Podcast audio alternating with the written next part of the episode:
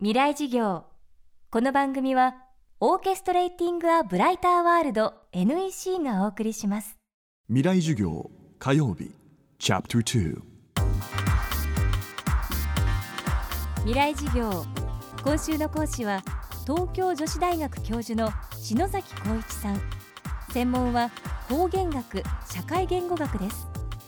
方言の専門家としてさまざまなメディアで活躍する一方最近は大学の学生たちなどと共同で作成した方言チャートというウェブ上のアプリがおよそ800万人以上に利用され大人気になったことでも知られています。今週はこの時期さまざまな地域で出会うご当地の方言の豊かさ楽しさそして今の社会で方言が果たす役割について考えます。未来事業2時間目。時代の移り変わりの中で方言はどう広がりどう変化したかについて伺います。テーマは東北と沖ノ島に同じ方言がある理由。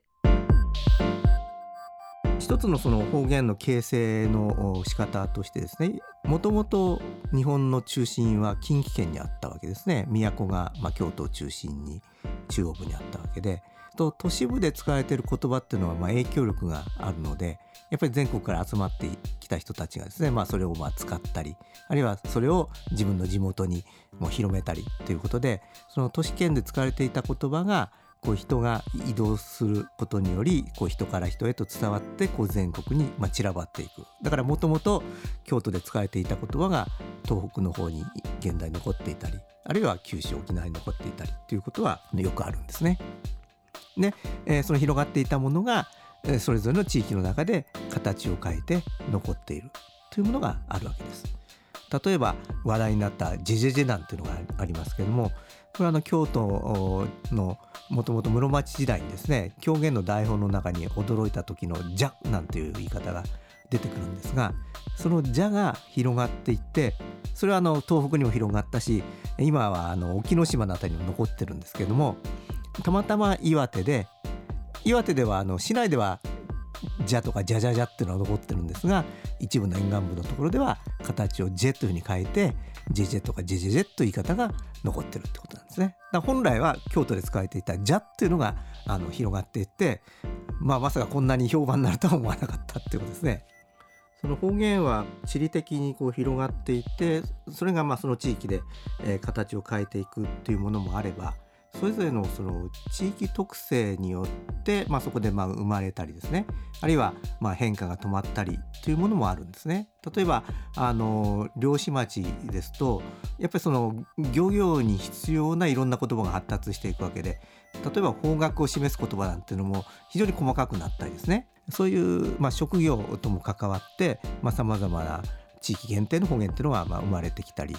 あるいは、まあ、いろんなこう平家の落ち人伝説があったりするとですねなんか西日本にポツンとなんか東京風の言い方をする地域があったりとかですねあるいはこう閉鎖性を保っていたためにもう室町時代の発音が残ってたりする地域とかですね、まあ、そういうものがこうポツポツとそのいわゆる海に浮かぶ島のように、まあ、言語島と言われるんですがそういうところが日本列島の各地にあるんですね。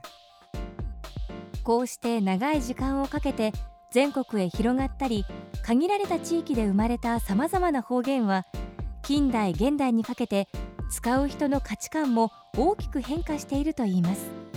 方言っていうのはもともと何ていうかこう別紙の対象だったんですね。その日本がこう近代化していく過程でこう全国をまあ共通語に直そうというような動きがまあかつてあってその過程でまあ方言撲滅運動なんていうのが起こった時期があったんですね。でまあそういうまあ不幸な時代があってそれでまあなんかこう方言をなるべくまあ話すことが恥ずかしいとかですね地方の出身だっていうことがバレないようにしようとかですねどうもその方言に対するマイナス思考っていうのがまあ一時あの強まった時期があったんですね。でそれがまあだんだん方言の価値っていうのがまあ高まってきて、まあ、現代ではむしろ方言を使えることの方があその自分のあのアピールポイントになるなんていうふうなあの逆転した時代になってきてるっていうことがあると思うんですね。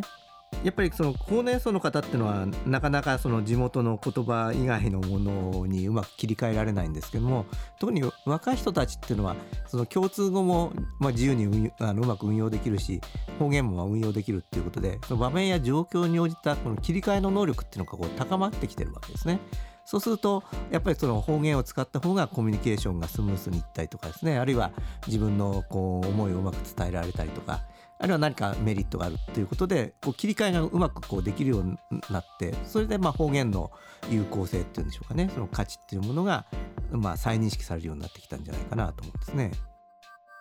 未来事業今日は東北と沖ノ島に同じ方言が存在する理由をテーマにお送りしました。そしてこの番組の特別公開事業を今年も開催します。FM フェスティバル2015未来事業。明日の日本人たちへ。今回のテーマは戦後70年のイノベーション新しい日本人の突破力です。日程は10月3日土曜日会場は東京 FM ホール。教壇に立つのはノーベル物理学賞を受賞した電子工学者中村修二さん。演出家宮本亞門さん。日本紛争予防センター理事長瀬谷留美子さんです。この特別公開事業に大学生200名をご招待します。また事業を一緒に作る学生委員の募集も行っています。詳しくは東京 FM のトップページにある FM フェスティバル未来事業の特設サイトをご確認ください。